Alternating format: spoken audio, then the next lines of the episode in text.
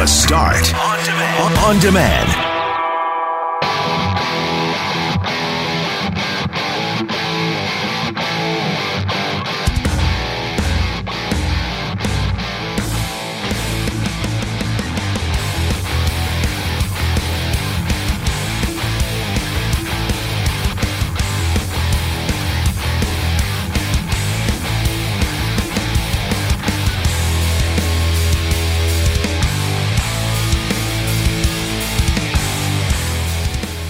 Hey, it's GMAC for a vacationing Brett McGarry and Loren McNabb. Thanks for downloading, sharing, and subscribing to The Start on Demand.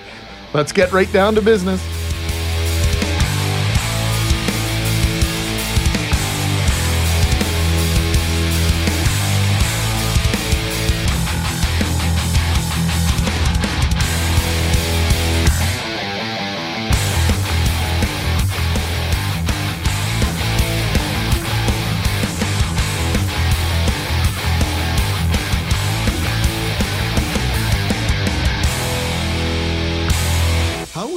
If you woke up this morning and heard something like this.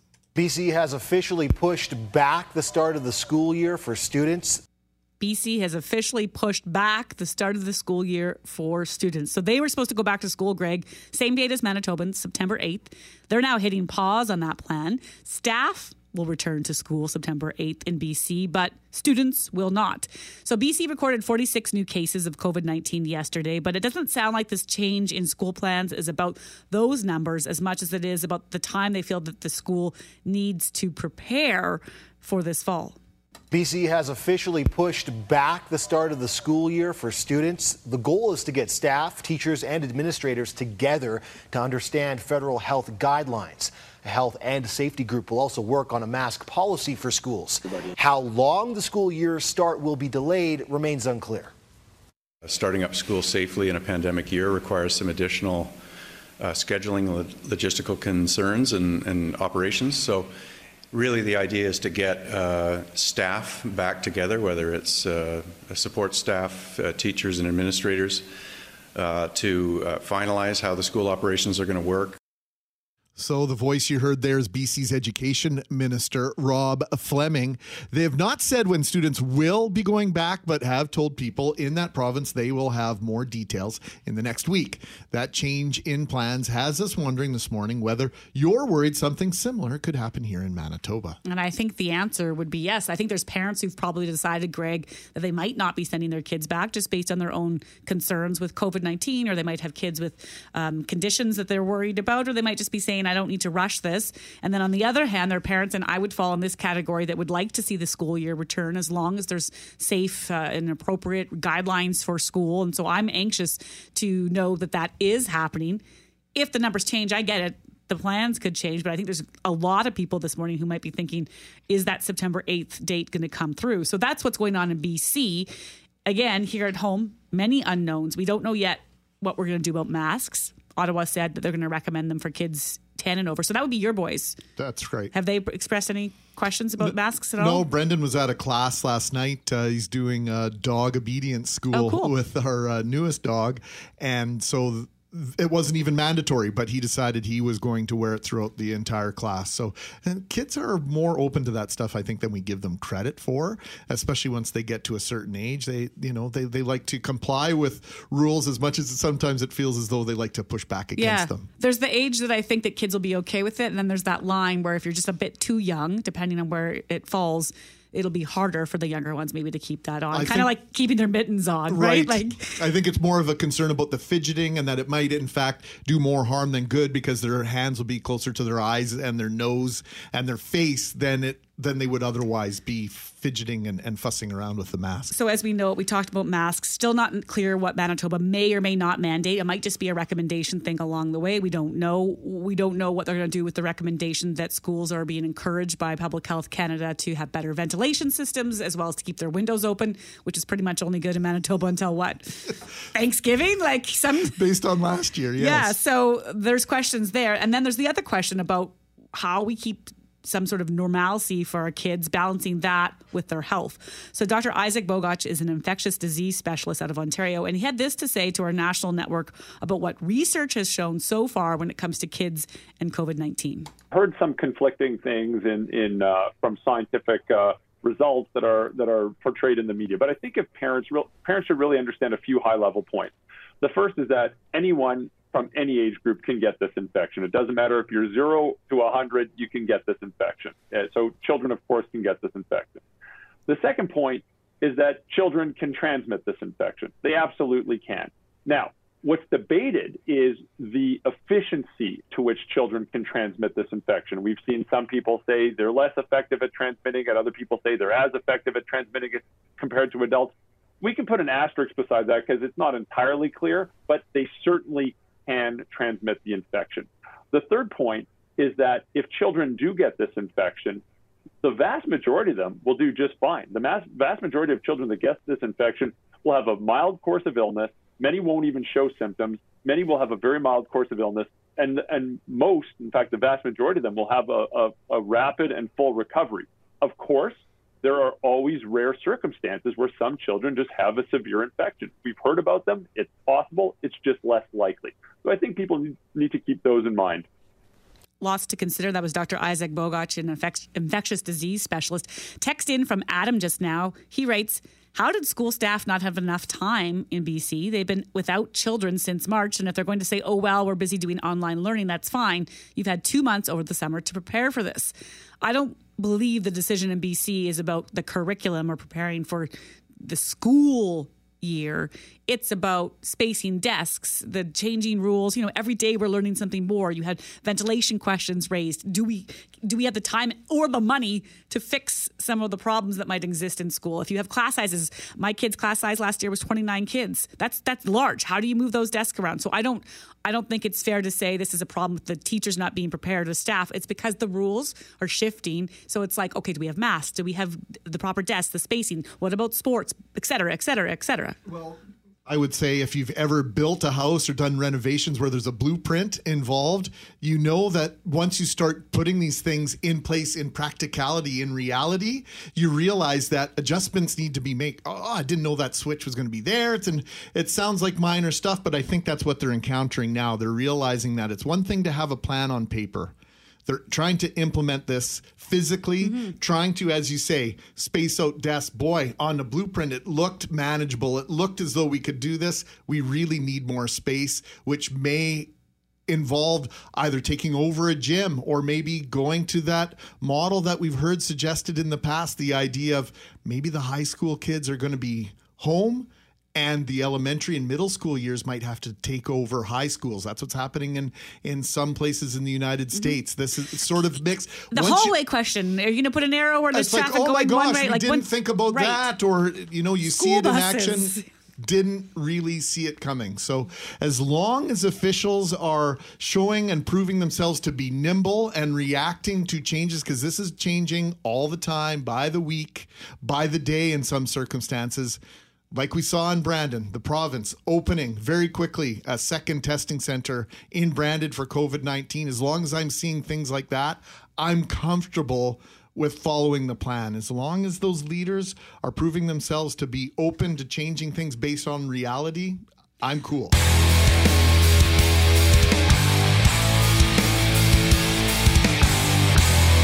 Oh, your text messages already have us giggling and laughing at 780-6868. Loren, which one's jumping out for you right now? Oh, I like this one. Listener text to say, my sister-in-law named their chihuahua Ask Him. As in, someone asks, what's your dog's name? Ask Him. That's a long play for a dad joke. I like it. I like that dad joke immensely. Speaking of dad jokes, our friend David Robertson, you know, the author, tweeted yesterday that he had his kid's buddy come over who said his name was Miles, M-I-L-E-S. And David responded, oh, you're in Canada now. We're going to have to call you kilometers. Oh, boy, you would like that. I saw David's post, too. Greg Mackling, Loren McNabb. We've got Jeffrey Forche, Jeff Braun, and Kelly Moore here. Kelly, I don't know if you saw this on Twitter the other day. It was a sign, one of those inspirational signs that are more often used as advertisements at businesses. And this is what it said. Having a dog named Shark at the beach was a big mistake. Oh, that's awesome. Oh. What do you, where do you fall on the dog name, cat name thing? This whole trend towards naming animals after people. Have you noticed this? Well, I maybe a little bit, but not really until you guys mentioned what we were going to be talking about this morning. I know our latest pet, she's a little kitten named Helen, which is kind of a weird name for a cat. But because my wife and I couldn't do anything for our 40th anniversary, we decided to add a little furball to our family. And we came up with the name because the day we were married, Mount St. Helens blew. So. Oh, you look at you, you little romantic you. No, it was my wife that had this idea. I had nothing to do with it, trust me. But I'll tell you what, this little kitty has brought great joy into our lives, and she has a personality, and I've already given her a nickname of Hell on Wheels because she is just... She's bizarre, but absolutely lovable. The master of the nickname, Kelly Moore. Jeff Braun, your relationship with animals, domesticated or otherwise, is tenuous at best. Yeah. What's your latest relationship with dogs? Because you have a dog in your life now, don't you? My girlfriend has a dog, Luna, a Cocker Spaniel. I love her to death, and I actually had her for over at my house for a couple of days last week. And I was surprised that I enjoyed the company of a dog that much. As far as names go, I always thought that if I did get a pet and had the chance to name it myself, I'd name a dog Lloyd, just so I could say his dog's name was Lloyd Braun, who, of course, was a character on Seinfeld that I enjoyed very much. That's dedication to your first love of television there, John. Exactly. Well, and Lloyd Braun on Seinfeld is named after a real-life guy. He was Larry David's lawyer at the time.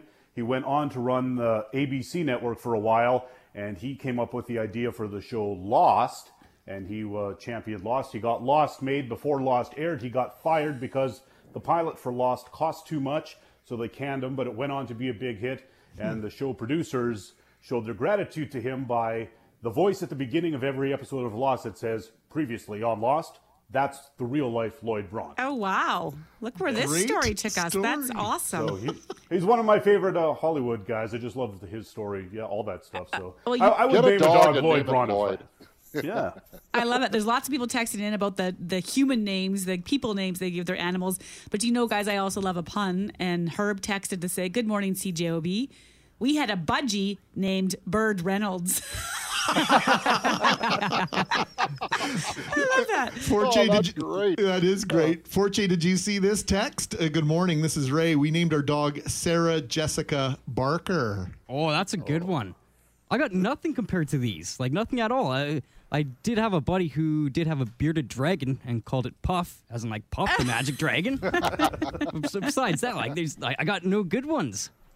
That's okay. Our listeners are taking care of us. Do you have a dog, Jeff? Do you shower with your dog and wash him up while you're washing yourselves?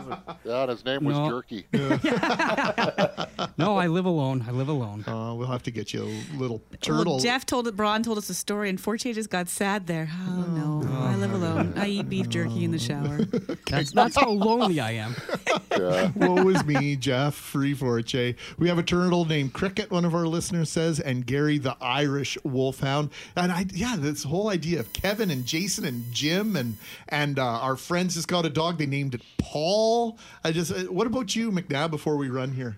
One of the favorite names I ever heard. I always thought we'd call a dog like Jason or Ray or Art or something like that. But I had friends of friends that got a dog, and their little girl was, I think, 3, and she got to name the dog, and she decided to call him Slippery because whenever she'd go to grab him, he'd slip out of her hands. And I thought that was the cutest dog name. That's adorable. Yes. Keep your pet names coming, unique and otherwise. We love the puns, in particular, Loren McNabb. Eve's cat name is named Goat. He calls his cat Goat. I don't know why that makes me laugh. I had a dog named Skilo, which is just Greek for dog. Very, very unimaginative.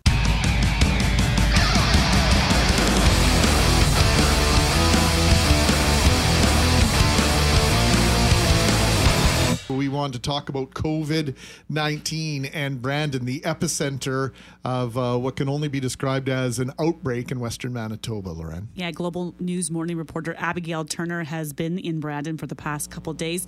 Just joining us now from I just saw you on TV, Abigail. It looks like you're outside the Keystone Center. Yeah, that's correct. At this new COVID-19 testing site that is set to open at 8:45 a.m. this morning. You talked yesterday about the idea that people were in line really, really early. Are you seeing that again today? You know what? I just left the town center where the original COVID-19 test site is in Brandon, and one person already there. So that was probably around 6:30, and I rolled down my window and said, "You knew about this. You knew the lines. You came prepared." And he said, "I saw it yesterday and on Monday, and I didn't want to wait that long." You've got to be encouraged, at least I am, Abigail, and maybe you can give me a sense of what the feeling is in Brandon. Obviously, there's concern, but people are acting on this and are getting in line to be tested. You shared with us the various reasons why yesterday, but what's the overall feeling in Brandon with regard to what's happening in that community? You know what, I actually stopped and got gas yesterday, Greg, and a gentleman was there. He had a face mask on, and he was chatting with me and, you know, asking why I'm here, talking about the situation. And he said it quite simply, you know, we've let our guard down. We became a little bit too reluctant. And now it's time to get back to practicing hand washing, social distancing. And, you know, that's good to hear that people are feeling that way here in Brandon, because I think that's kind of what happened here. People fell off the bandwagon a little bit. Yeah, and you hear that in other communities, and you know, it's maybe a cautionary tale for the rest of us as we wait to go forward with this and think about what we need to be doing or what we haven't been doing and all the rest, Abigail. There's the mood that's in the community. I'm wondering what sort of questions have been raised. We know Manitoba's Premier Brian Pallister is going to be in Brandon, scheduled to speak around 1 o'clock. It's just under the umbrella of Restart Manitoba, and it could have anything to do with economic plans, to just the fact that they've put out billboards and social media platforms and advertisements on the whole idea of getting the economy going again. What kind of questions, though, are you hearing from people in Brandon about what they'd like to hear from officials in terms of what's next, in particular for that city? You know what, I think there's a lot of questions surrounding the use of face masks right now and whether or not they should be mandated in certain buildings. I know that lots of businesses have taken it upon themselves to say when you come in, you have to wear a face mask. But I think lots of folks are raising the question, why don't we make that province-wide for businesses that are indoors? I think lots of folks are wondering if the Premier will make some type of rule for that. But yeah, that's not mandated. That's up to specific businesses themselves. And of course, Walmart, their nationwide requirement for customers to wear face masks goes into place today. In fact, a lot of Walmart stores already open this morning. So maybe one other thing for you to check out while you're in Brandon. When you look around, Abigail, what do you think we'll see at the Keystone Center? Can you give us a description of what this testing center looks like? Is it a drive-through testing center at Keystone Center?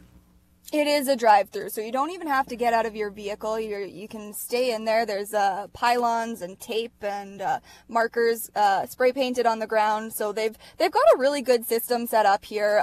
It looks like it's going to be quite efficient, but again, that starts at 8:45 this morning and lasts all afternoon. So I'm expecting to see quite the lineup of cars throughout the Keystone here in Brandon. All right, Global News morning reporter Abigail Turner joining us from Brandon, where that site is set to open, as you say, at 8:45. And of course, I know you're putting in a long shift today, Abigail, to also cover the Premier's news conference at 1 p.m. So we'll look forward to hearing more on that later with Hal Anderson this afternoon. Thanks.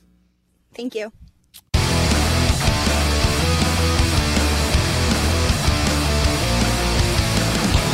There are, of course, concerns over the immediate future for our kids, but there are also questions and concerns about what life will be like for them years down the road, Loren. The World Economic Forum, it has estimated that, or has said that some estimates show 65% of kids entering primary school today will end up in new job types that don't even exist. And so it's just one fact that was cited in an article in the Globe and Mail this week that suggests we need to stop asking our kids what they want to be when they grow up. The article was written by Sinead Bovell. She's a futurist and founder of Way, which is weekly advice for young entrepreneurs. And she joins us now. Good morning, Sinead. Good morning. Thanks so much for having me on. Well, I was fascinated by your article as a mom of two young kids, and I'm curious, what's your reason for why we should stop asking our kids this question? Question, what do you want to do, starts to implement that social construct that career identity is static and that it's singular and that it's linear. And we know for sure now that it won't be as a result of advanced technologies. So moving away from that, what do you want to do, and more into the lane of what problems do you love to solve? What do you love to work on? Who do you want to be? Reframing the question so that they're still aspirational, but they're not based on jobs of the past. This is fascinating to me because we've been talking for at least a couple of years, this notion, and you cited it in your article, this idea that 65% of the jobs our kids will be doing don't even exist as we speak at this very moment. So is it the idea of speaking in broader terms and trying to nurture the way our children are in the world, the way they view it? How do we do our parental best to help them, encourage them to do something when those jobs don't yet exist? Yeah, and that's a great question. And so asking them, who do you want to be? Who do you want to help? And from there, maybe your child would respond, I like helping people medically, or I like helping people so I can help the planet. Things like that that are a bit broader and tied to problems that we will always be solving, but they allow kids to have a broader scope of where they apply themselves to that problem. And then in terms of making sure your kids are ready for careers that we can't even imagine, it's about equipping them with a core set of foundational skills that we know will be needed to be employable throughout the future, and getting them excited to continuously learn new ones. Technology is just going to get smarter, which means we're going to have to upgrade our toolkit every so often, and getting kids excited for the idea that they get to keep learning and that they get to try a bunch of different things, 17 jobs over 5, different industries. That's something to get excited about, and we should be managing those expectations. Yeah, that number you just threw out there, you used it in your article, 17 different jobs over 5 different careers. So not just different jobs, but careers we're talking about is the future, Sinead. And so when you talk about that skill set, what's on the list? Yeah, so there are problem solving is going to be a really big one. So we have all of these great technologies. What problems are we trying to solve? How are we going to add value to people's lives? So problem solving, creative intelligence, which is something that kids are naturally endowed with, which is an imagination. How do you think of something from scratch, which is what a robot can't do yet? Adaptability is probably the most important skill for the future of work. If your company gets restructured every 9 months because of automation and your team becomes more and more global and your manager maybe is a robot, being able to adapt to those situations and still thrive in the face of uncertainty, which a bunch of us are getting exposed to right now because of the pandemic, that is a key soft skill for the future of work that CEOs across the board have unanimously agreed is incredibly important. The discussion and the combination of work that industry is doing along with our levels of education all the way through from elementary straight through post-secondary institutions is critical. We've been harping so long, Sinead, on STEM, right? Science, technology, engineering, and mathematics. Are our educational organizations, are they catching on to this notion? Are they keeping up to what our kids, what our children, our young people need in order to survive and thrive in this future economy as you see it? I think we still have a long way to go when it comes to repositioning education to build employable kids of the future. So this kind of textbook Victorian style of teaching is becoming obsolete, this idea that one person stands at the front and kind of dictates out to a room and we memorize things based off of textbooks. That is building kids for the jobs of the past. We need to switch to more of an active learning, learning while you're playing, asking students, don't just complete the project, write down how you solved that problem. So I think that we do have room to grow in the educational system. I think it's really important that we do make that transition. the silver linings, during this pandemic, things like virtual learning. That's going to be key in the future. We're going to be working with people all around the world if, offices become a thing of the past. I know that conditions aren't ideal right now for how kids are being exposed to virtual learning, but they are learning how to do it nonetheless. So I think that we do have room to grow in education, making STEM a bit more applicable and accessible for students, and then focusing on soft skills and philosophy, ethics. How do you program what decision an autonomous vehicle makes? In an emergency, we need kids that have that skill set and know how to build that into a machine. Just want to pick up on your final point there. We have just less than a minute here, Sinead. You talked about the idea of soft skills. And when we talk about the changing future, it's the idea that artificial intelligence, computers might replace many of the jobs that exist now. But what the computers can't replace is the emotional intelligence. And that's one of the soft skills that we need to work on. So how do we do that? Absolutely. And that a big portion of soft skills, especially emotional intelligence, children learn by what they see around them. They learn from their environment. So modeling empathy in the home, when the child goes through something that makes them emotional, asking them to put words and describe that feeling, and displaying that at home, allowing children to express their feelings, communicate about how they're feeling, and then problem solving why they feel that way, what went wrong, and how did you solve it. Those are all ways that we can model empathy. That's very promising that, we don't need tons of tools to do that. It's just simple behavior switches at home. Sinead Bovell, futurist, I love that title, and founder of Way, weekly advice for young entrepreneurs. We would be honored if you'd be willing to be one of our regular stable, part of our stable of guests here on The Start. Oh, absolutely. That would be an honor. Thank you so much. Mackling and McNabb with you on this Wednesday morning. We're joined now by the 34th greatest Canadian of all time, Hal Anderson. Good morning, Hal. Hello, M&M.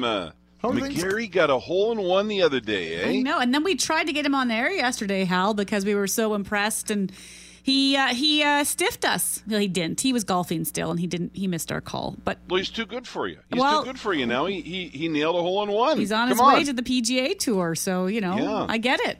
He said he was in the middle of a putt when we called him. Oh. He goes, I ended up with a 7 on that hole. Uh-oh. He said, I heard my phone, and he goes, I wonder if that's Greg and Loren trying to call me. Yeah. Sure enough. So we wanted to congratulate Brett on the big deal, right? Because it's sort of like winning the lottery, getting a hole in one. Kind of, yeah. I've actually been in the presence of somebody who sunk a hole in one. Which is kind of cool because you kind of think it can't be in the hole, right? And you go, it's in the hole, and it's it's kind of. And I can't even imagine how exciting it would be for a guy like Brett who loves to golf.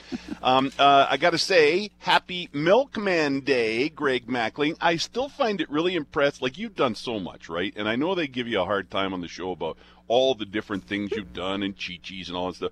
But it is cool that you were one of the last milkmen. I was, and it was a terrific experience. I think maybe as I look back, it prepared me for getting up in the middle of the night for this job. Yeah, well, sure. The reason why I often make fun of it, Hal, it's more because I thought, in your head, the milkman, you have to go back decades for that. And so this does go back decades.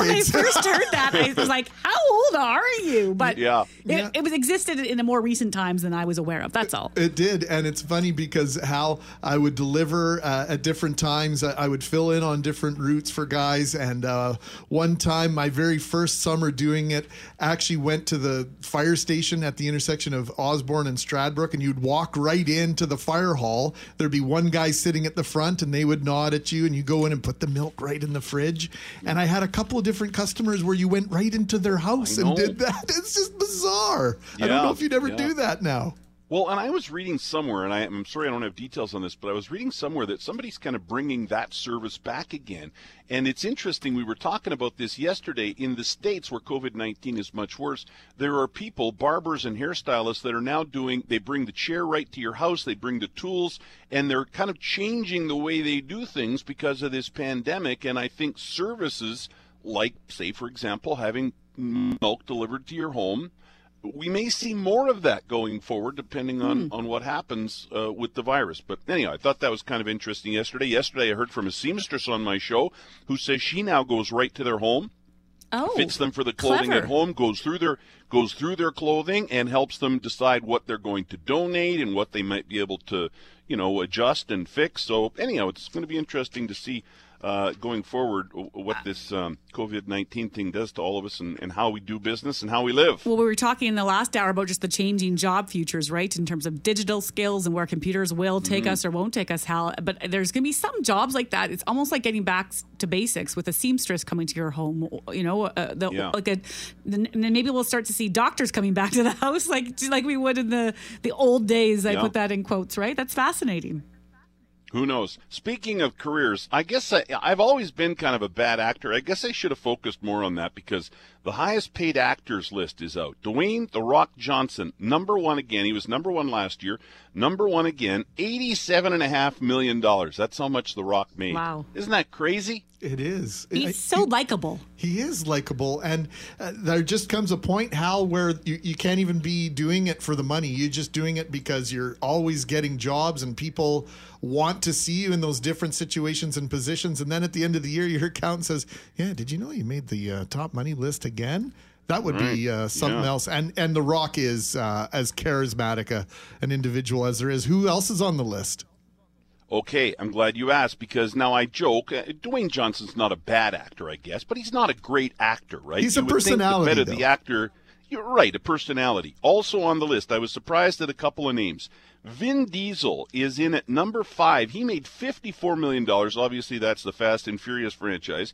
And you know who's in at number 9 and 10? Adam Sandler made $41 million. That's Netflix money right there. Mm-hmm. And Jackie Chan snuck in at number 10, making $40 million. I don't think I've seen a new Jackie Chan movie in a decade, but he made $40 million.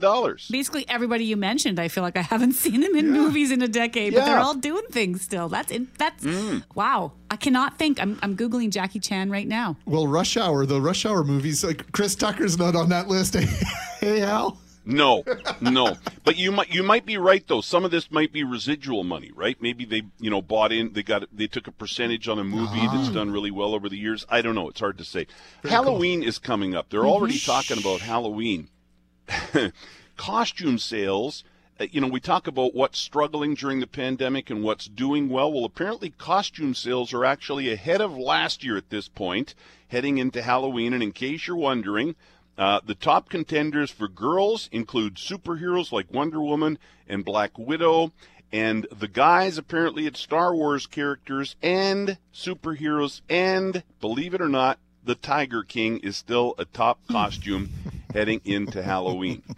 We're going to be having the kids at the end of the driveway or the end of our sidewalk delivering their candy with slingshots or something. How's that going to work? Right? That's a good point, eh? And I wonder how many costumes, you know, if masks become mandatory. I know outdoors is always better than indoors, but, you know, if you, I already have thinking of an old ninja costume for the kids, well, they're good to go because their face is covered. Same with some of those superhero costumes. Do you dress up for Halloween, Hal? I know we're ages away, but now I'm curious. You know what? I several years ago, when I was still doing bar gigs, I was on Rock Radio Power 97, and I was doing bar gigs, and I had the best costume one year. And after I did that and fooled everybody, I can't ever top this, so I just stopped. So what was it? You know what I did? I went to the green. I was on the radio on Power 97. I was telling everybody, big star coming to the Halloween party. Big star coming to the Halloween party. It was a Saturday night at the Greenbrier, and it was lined up down the street like it was crazy. Who's Hal bringing? Right. This was back in the crazy bar gig days. Who's Hal bringing? Who's Hal bringing? People lined up, and I came in with a dress on and a cowboy hat, and I came in as Rita McNeil. And the crowd went crazy. It was like Rita McNeil was actually there. Like, they wouldn't have been as excited if Rita McNeil herself had walked in. And it was crazy, and it was such a big hit. I thought, I can never top this. And so I was Rita McNeil many years ago. And that it will be my final Halloween costume. I'd like a picture of that. If you can dig one up, send it my way. I might be able to find one. I'll have to wait, and I'll let you know if I can find one. And just quickly, I'll throw this out. I find this really interesting. We are saving money. In April, we saved 33.5% of our income. We saved that much. Now, it's gone down since 19% in June, but we're saving money for the most part. Not everybody. Some people aren't working. I get it. But as a whole, we're saving money during the pandemic. Fascinating stuff. More of that from 1 until 4. Hal Anderson, thank you as always. We love our Wednesday catch-ups. We'll talk to you next week, friend, if not before. Bye, guys.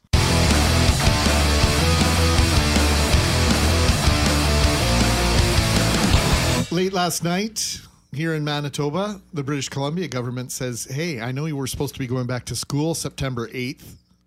If you're a teacher, we want to see you then. Students, we're not exactly sure when we'll be welcoming you back. Yeah, the message out of BC was that the school year will start as normal for staff, but staff and parents and all the rest said they need more time to prepare. So it's not clear when students will be going back to school in BC, although the expectation it might be another few extra days, maybe another week, maybe a few weeks with that in-between period. But the message was it's not just about the numbers for COVID-19, but the fact that they need to prepare desks, hallways, buses, masks. They have all sorts of questions they need to answer, and they were asking for more time. That's what's happened out of BC. Of course, the plan here still in Manitoba is to go back to school September 8th, but there are a number of parents, and our next guest is one of them, who have many questions about this plan. Stacey Lasnik joined us last month to talk about homeschooling. She's got experience homeschooling in the general sense for the past few years, not just with COVID sense, but she was planning to send her kids back to school in September. She joins us now. Stacey, my first question, first of all, good morning, but are you still thinking about sending them September 8th? I am hopeful, however skeptical as well. When you hear about what BC has done and just hitting pause on that plan, what goes through your head? Well, I've been having a lot of discussions with other people in my, circle. And all of us feel unsure and uncertain. So it kind of depends on what your life structure looks like, right? And whether or not you need childcare, or whether or not your children could possibly be in full-time school, meaning you can work. And so, of course, some of us could just homeschool, and that would be fine. We've been talking about doing a homeschool cooperative just to make sure that, our children are getting a little bit more information from other people, not solely from their one parent. All of us have different skill levels and different subjects, so we would maybe share the teaching, make it a little bit easier for some of the working moms, some of the working dads, just making it, a little bit more like a school without actually going to school. So my questions are around how are they going to possibly host so many children in an already overfull school? I'm hearing from a lot of parents around North America. One of my buddies in California, he's a substitute teacher. He's been hired by a group of parents in order to help keep their kids on track in early years education. Absolutely. What would you need to hear, Stacey, for you to go, yeah, you know what, I'm definitely sending them back? Well, I would just like to know anything, to be honest. I actually was talking with one of the staff members at the local school yesterday just to see if my children were actually registered. They're also taking a poll to see who's actually going to be sending their kids. So I think that they don't know how many children they're working with, so they can't set up their classrooms accordingly yet. And it's because we are all still in unknown. And so how many people can answer honestly, yes, for sure I'm sending my kids, if we don't know what hand washing is going to look like. We don't know what spacing is going to look like. We don't know if masks are going to be mandatory. We don't know anything. And unfortunately, they don't have more information yet. And of course, they're working really hard, but we can't make a decision until they give us information. So for you, is it about the health aspect and the component of being concerned about the virus, or is it more about just needing to see the plan and then you'll make your decision? Well, I kind of like the idea of both. Like, obviously, Manitoba's numbers are on the rise, which is not great, but kind of expected. We did loosen all the rules, and now we're all maybe enjoying our summer more, but it's, of course, affected that curve. And then on top of that, my kids only got to go to school for a month. We've been homeschooling for 4 years, and they went to school for a month right before COVID hit. And my daughter loves it, and my son does not.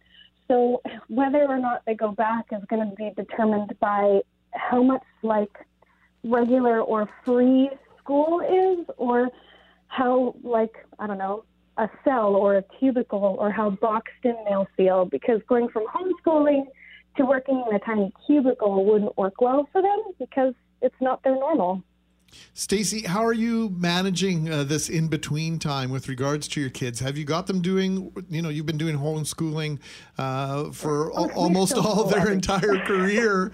Now you've made this shift, and you know, I just curious as how are you handling the last several months in terms of keeping your kids busy? Are you sort of prepping them now for September? We haven't stopped schooling at all. However, we downsize the amount of school they do. I don't love the idea of the kids being completely unstructured in the summer. My kids need it, and they're crazy without it, and that makes me crazy. So in the mornings, they normally still do a French, a German, a reading, a meditation. They play their piano, and I require that they do some type of chore. So once those items are done in their day, they then have free time. And so they're going to be used to some of the structure still, no matter what, because I don't focus well or function well without it, neither do they. Stacey, there's two or three or four types of sides to this. We just have 15 seconds left. There's all sorts of fear. There's fear of the unknown. We just don't know what's going to happen in the fall. There's fear of the virus. And for me personally, it's really just more of the fear that school won't happen. And that's part of the equation too, because I need it, and I want my kids to go back, and I'm not necessarily overly stressed about the virus as long as we do the right things. And so you must be hearing from that camp too, that's like, oh my gosh, no, please, let's make sure school happens. Definitely. I have a few friends in that boat as well, one of whom is a teacher, and her children are both in school as well. Stacey, thank you so much for this and doing it on short notice, no less. No problem. We appreciate your insight. Happy to help.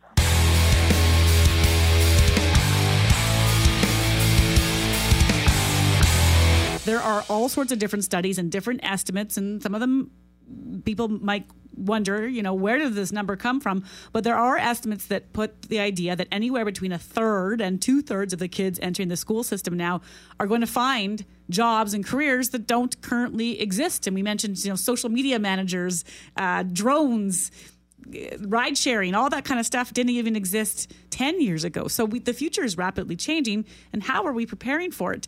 Janice Gare is the president and co-founder of EI Advantage, and she's based here in Winnipeg. And she joins us now to help us have this conversation, because there's all sorts of questions about soft skills. Good morning, Janice. Hi, how are you? We're good. We're enjoying where this is going today, because it's making us think about things that perhaps many of us haven't considered before. We know what kids should be learning in school when it comes to math and science, but there's another part of the equation. And your company's called EI, so do I assume that's emotional intelligence? You've got it. Yes, that's correct. So walk us through what that means. Sure. So we started our work about 5 years ago, focusing all of our programs on building them on the foundation of emotional intelligence, which is really helping people understand how they perceive themselves, how they express themselves, how do they build relationships, make decisions, and manage stress. So as we talk about digital literacy, critical thinking, emotional intelligence, it's not something that we're typically accustomed to teaching our children. How can we guide them down that road?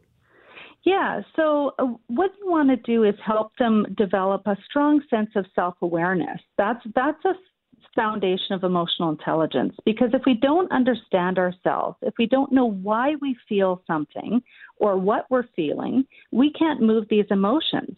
And, you know, digitization has brought us a lot of great stuff, but at the end of the day, innovation comes from people, and that comes from smart people getting around a room together, talking and creating new ideas. The conversations that need to take place revolve around this idea that we need to start talking, I think, Janice. And one thing that artificial intelligence and computers can't replace is that good face-to-face conversation or our ability just to talk. And there's been lots of concerns that we're losing that we're, you know, because of texting and voicemail and even now in this COVID pandemic, the distance we've put between ourselves and other people, our communication skills are really, really low, and our ability to read a room and know the reaction in that room, it might be really low. Yeah, exactly. So, even if you're looking around at the COVID pandemic and the leaders that are managing it best, they're really the ones that connect well with people on the basis of empathy and compassion. They understand what other people are feeling, how to inspire them, motivate them to follow what needs to be done. And it's all about reading beneath the surface, and it really enables smart decisions. So when you're looking at your children, how can you encourage them to reach out to other people? And that's about maybe asking an open-ended question on text. How are you feeling? How are you managing? And these are skills that we can learn. We can learn to ask these questions. The open-ended question, obviously something we try to do here in our profession, sometimes more difficult to pull off with our kids these days. One-word answers are really common because of this digital era, and I even noticed with my kids, they, thank you is shortened to TY in text, and it's like, really? IDK? I don't know. You couldn't type out I don't know. But my favorite question that I love to hear from my kids is why, but I love to ask them why. Are the why questions going to be as important in the future as they are now, Janice? I think so. And I think it's when you're asking why, it's why do you feel the way you do? Or why is it, what's driving that? And I think those are the things we talk about getting below the surface. We see people's behaviors, we see their results, we see what they do. Even on the playground, we see interactions between our children. But what we want to teach them to do is let's find out why, what's driving that, their attitudes, the beliefs, the people that you're playing with, what's important to them. And I think these are questions that we can train them to ask. How do we know if we're good at this? Because we're talking about the next generation and our kids. But right now, as I sit here, I'm thinking your job is to also go into businesses, Janice. And we're speaking to Janice Gare of EI Advantage based here in Winnipeg. And Janice, how do I know if I have a good EQ or not? Yeah, so there are a number of assessments that can be done. So in workplaces, quite often within leadership development programs, they will use an assessment. We use one called the EQI. And that will give you a sense of where your emotional intelligence is based against the norm population, so against the average. And then it'll show you what's in balance and what's out of balance. And that's where you see sort of, I call them funky behaviors, right? It's about if you have someone so high in assertiveness but so low in empathy, what kind of behavior are they demonstrating? And maybe it's one that's not favorable. You can learn to be more empathic. And by working with people to bolster that skill, you're going to get better leadership. I think we're going to get a lot of people pushing back on this discussion in the sense of you're still going to need plumbers, electricians, people to drywall new homes, although where those homes are built and how they're built may change. And we're already starting to see some technology change in that forefront. And, I've got twins, so I've got one that sort of gravitates to one style of interaction and another that gravitates towards the other style of interaction. I keep trying to tell them, look, the difference between a guy who's going to be a good plumber is a guy that can interact with people, that people are going to be comfortable letting them into your house and let them trust you with a project that's super important to them. Absolutely. And at the end of the day, if everything's working great in your life, you're good, right? But if you're having an interaction and it's not working, or maybe you're not achieving all those plumbing sales that you want to achieve, what do you have to do differently? And a lot of times people say, well, you just need to be more empathic, or you just need to be more assertive. Okay, well, how do you do that, right? And I think that's what's the piece that needs to be developed. And it would be really great to see that starting to pick up within our academic world, is that we're getting sort of these work-ready skills. As so many things get commoditized, it's going to be the difference between dealing with me or dealing with you is going to be, do I like spending time with that person? That's right. That's right. Yeah. Before we let you go, Janice, and we'll bring you back when the book's out, but I understand there's a book in the works to help guide people through some of this stuff. When can we expect it? It should come out. It's going to be a digital download on Amazon and all those other great places. It should be out within the next month and a half. It's called Emotional Intelligence, Your Foundation for Success. All right, Janice Gare, president and co-founder of EI Advantage. Thanks for the time, Janice. We'll be having you back for sure. Thanks a lot.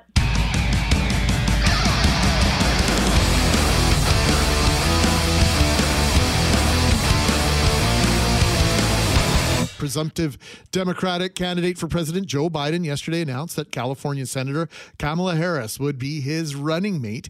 It was no secret, Loren, that Biden would be making his choice for vice president from a roster of highly qualified women. So as you just heard in the newsroom with Jeff Braun, Harris becomes the first woman of color, first black woman, first woman of Asian descent to run for vice president.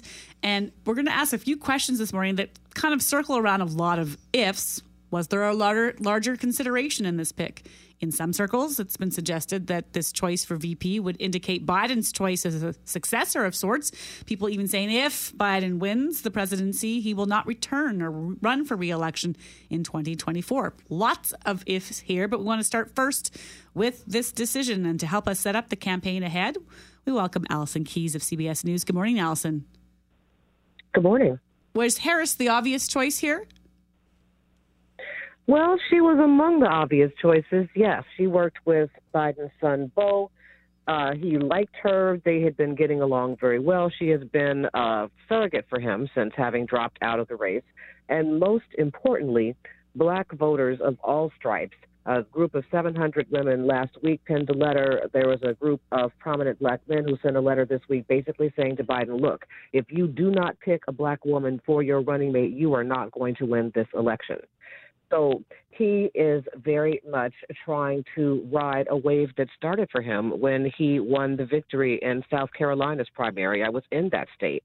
And at that time, there were still a bunch of Democrats in the race. But black voters said to me, look, the only person we think who has the gravitas to possibly beat Donald Trump is Joe Biden. He is an elder statesman. We trust him. He worked with President Obama. Therefore, we are going to vote for him. Not everybody thinks that he is the best choice, but they thought and are still saying that he is the best chance to defeat President Trump. Well, he's a presumptive nominee now, and we know what happened when people made that decision last time, that they didn't have the favorite candidate in a lot of people's eyes, what ended up happening in 2016. Some discussion, Allison, about what happens if Joe Biden does become president.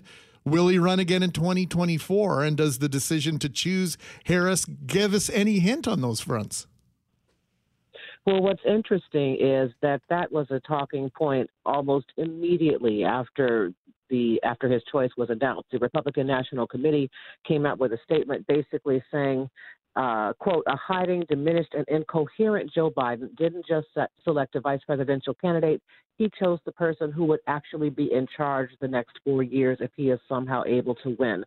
Conservatives have been all over Twitter and some Republicans on social media basically saying not only will she run the White House if they get in, then she will be his successor. He hasn't said that, but on the other hand, he's 77 years old, so you don't know if he's going to be able to run again if he wins.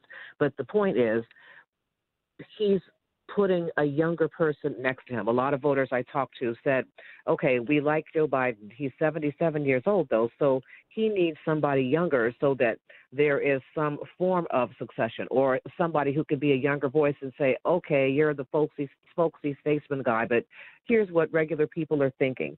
Kamala is 55 years old. She's not 32, but she's 55, so she has some experience.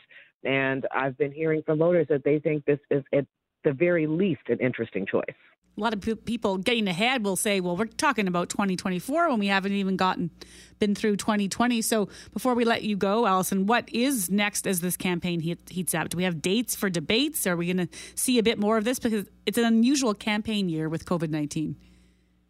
It is a very unusual campaign year, and the fact that he had to ask her to do this over Zoom was pretty interesting. The two of them are doing an appearance at a high school in Delaware today, and then they're going to sit down for an online fundraiser. The thing is that they're trying to pull together the same kind of campaign that put Barack Obama into the presidency.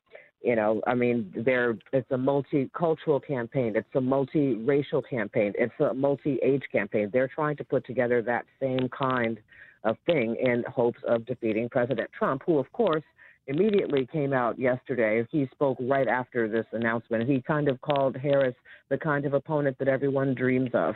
And earlier in the day, he kind of insulted. He said that men, in fact, were insulted by Joe Biden's decision to select a woman as his running mate, because he said it roped him off into, quote, a certain group of people. So this whole thing is just going to be a hot mess.